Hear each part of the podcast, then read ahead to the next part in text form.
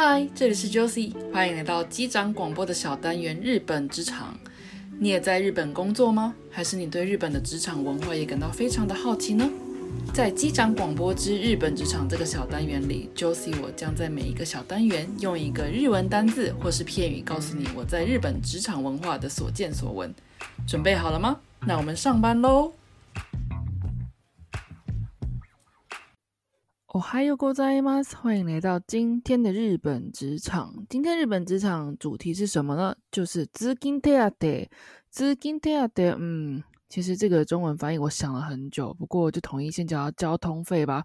对，没错，今天的主题就是交通费。什么交通费呢？如果你在日本工作过，或是你对于日本的工作职场稍微了解一点点，你就会知道，基本上上班的员工，那公司会帮你包这个交通费的。 那你会不会觉得这很棒呢？其实呢，交通费这件事情，我觉得特别想要拿出来讲一集的原因，就是因为我觉得，因为我也是在日本工作之后才发现说，哦，原来交通费这个部分是不管你是打工或是说正社员，呃，基本上公司都会帮你付的。那我这点关于这点，我就觉得很好奇嘛，就做了很多调查，那有很多新的发现，所以想跟大家分享看看喽。至于节目的一开始，为什么我说资金手当写作通勤首当？我暂时中文翻译成交通费呢，因为事实上它应该算是通勤补助的一部分，可是比较笼统点，大家都讲交通费，交通费嘛。那其实它跟交通费还是有点区别的哦。什么区别呢？先说明交通费跟通勤首当有什么不同吧。交通费呢，是指员工去业务拜访或者是说出差等等目的所产生的移动费用。它这个东西讲的详细一点，它其实不会被分在课税里面，它是一个属于非课税的旅费、交通费或者是出张旅费，也就是说出差或者是说旅费这样一个科目里面。但是我刚刚说的这次的主题叫通勤首当，通勤首当又是什么呢？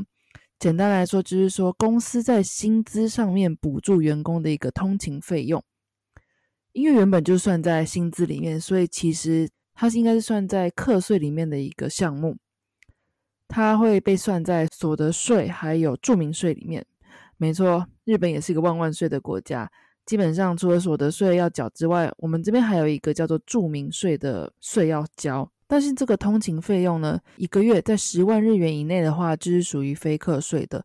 但是你这一个月超过十万日元的话，就会被归类在要被课税的栏目里面哦，这一点要注意。那你这边就会想啦，在日本的公司帮帮员工出通勤首当，也就是通勤费用是义务的吗？那我刚刚也说了，如果你稍微了解，你知道说很多公司包含打工的、派遣的都会付这个交通费。那其实很多人会觉得说这是公司的义务。但是我查了一下日本的劳动基准法，提到这其实并不是公司的义务，原则上是员工自己要负担的。因为刚刚我在介绍这个通勤费用的时候，有说到说这是其实应该是算在呃员工的薪资里面嘛，只是说公司把它拉出来，另外一个成立成立一个通勤费用这个栏目去补助员工这样子。那也就是因为说它在概念上是属于薪资的一部分，那超过十万元的话就要被课税了。公司在就职的规则或者是薪资里面，如果有提到我要负担你的通勤补助费的话，那其实就变有义务了。如果他没有特别写的话，那基本上就是刚刚说的，一般来说公司都会付，但是并非义务的一个概念。至于负担的标准是多少钱等等，就是公司可以任意决定的。所以你有时候如果找工作的话，你会看到说，呃，每个员工每个月就负担。帮你补助一万块为止，有的人是说一天一千日元为止等等，那也有让员工通常是正社员了买月票，实报实销这样子。如果你这样子听下，你可能会觉得说，嗯，一个月超过十万元就会被课税，十万元这个 range 还蛮广的啊。其实，在日本呢，交通费是非常非常的贵的。以我个人来说好了，我家到公司如果是一个月的月票。的话，大概要一万六千日元。呃，如果这个直接算在我薪水里面的话，我相信还蛮多，就会觉得这是一个很大的开销吧。那像我认识的人，他他住在蛮乡下的地方，每天这样通勤，他一个月的月票可以到达五六万。我不知道他到底是搭新干线上班还是怎么样。所以说，其实一个月六十万块以上，其实蛮有可能的。那我刚刚也说了，我如果是要自己买月票的话，大概一万六千日币。它通常是分为有一个月、三个月跟六个月的标准。当然说你买一个月的话，平均一天算下来，三个月的话就会比较划算。那一样的道理，六个月就会更划算这样子。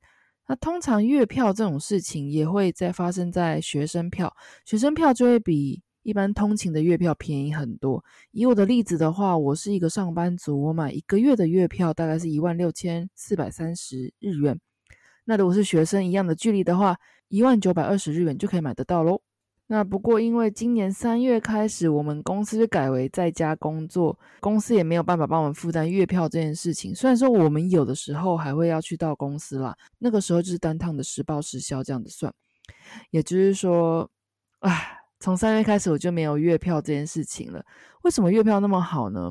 那是因为其实私人时间，你用月票到别的地方玩，只要在你公司的那个路程以内，其实都是不用算钱的。简单来说，就是比如说你家是 A，公司是 C，那你 A、B、C，你只要 A、B 下车你就不用钱，B、C 上车，B、C 之间的票也不用钱，就是这么简单。那偏偏我家很离公司还蛮远的，所以。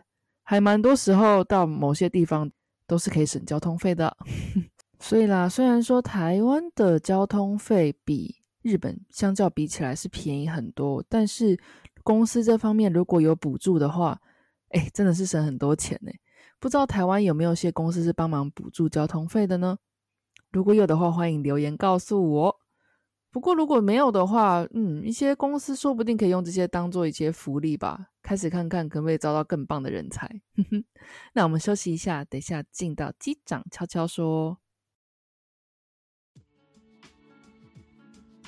嗨，今天的机长悄悄说，嗯，都已经到了十一月初了呢。哎，我相信看到很多 Facebook 或是一些 SNS 上面都是说，哎呀，已经二零二零年进入倒数了。你有什么愿望还没实现吗？什么什么之类的。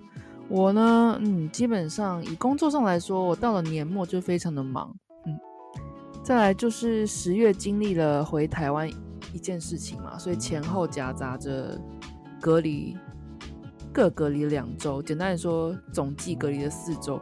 我忽然渐渐觉得我很适应一个人呢。在这之前，我一直觉得我是一个非常 outdoor 的人，就是假日都要出去啊，到处爬山啊，见朋友什么之类。可是意外的发现，我隔离期间也过得很好。那隔离结束之后，我也没有那么倾向一定要往外跑了啊！这是不是一种初老症状？有一个原因，可能是因为最近工作比较忙了，所以说到了自己的休闲时间，也不会那么想要一直往外跑。说到工作忙，哎呀，最近压力真的蛮大的。身边的朋友可能不好意思啊，对，如果对你吐了苦水，嗯，请包容包容一下。但是就在我刚刚去做健康检查外加洗牙的时候，竟然发现我以前牙齿都不太会出血，竟然牙齿大出血。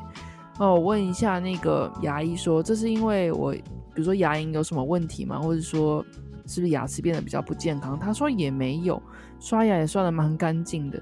那我自己想说，可能不知道会不会是因为压力或是免疫力系统的低下的关系，也会影响到牙龈容易出血呢？哦，说到牙医，我不知道你们会不会很好奇，在日本看牙医到底多少钱？因为我我个人就常被身边的朋友问说，哎，我想去检查牙齿，哎，但是又不是病，所以可以的话，尽量不想在日本花钱。那如果去洗牙的话，是多少钱呢？什么什么之类？那我这边就分享一下我自己的例子好了。我去的这间牙医在我家附近了，但是他嗯，洗牙的话。它不单单只是洗牙，第一个是检查牙齿嘛，这个我相信每一间牙医都会有。再来就是说，在洗牙之前，他会做一个，嗯，叫叫做齿沟的深度检查嘛，就是牙龈，牙龈不像是一个口袋嘛，包覆你的牙齿，然后他是用一根很细的针，然后去刺，呃，也不到刺啦，就是说稍微伸进那个齿沟里面，看一下那个牙龈的深度。我想这应该是检查有没有那个初期牙周病的一个项目吧。这点是我在台湾好像没有没有，因为就只说我要洗牙，他就帮我检查的部分。所以这一点我觉得还我自己确诊牙医我还蛮喜欢的。那再来就是清到那个牙齿清洁环节，就滴滴滴那个环节。那之后就是上那个佛吗？嗯，一层保护的那个。那今天因为这次我就是因为牙龈有出比较多的血，他有帮我上一层药这样子。那这样子这一个总计这样的服务下来呢，日本是如果你有健保的话，是自己负担三成。那所谓的三成不像台湾就是付两百块两百块这样固定的，就是反正你那个疗程花多少钱就打三折给你啦。所以我这次项下来是两千七百一十日元，呃，换成台币当然是很贵啦。不过，嗯，都帮我做那么检查，也买了一个安心了，我觉得这样子还是值得啦。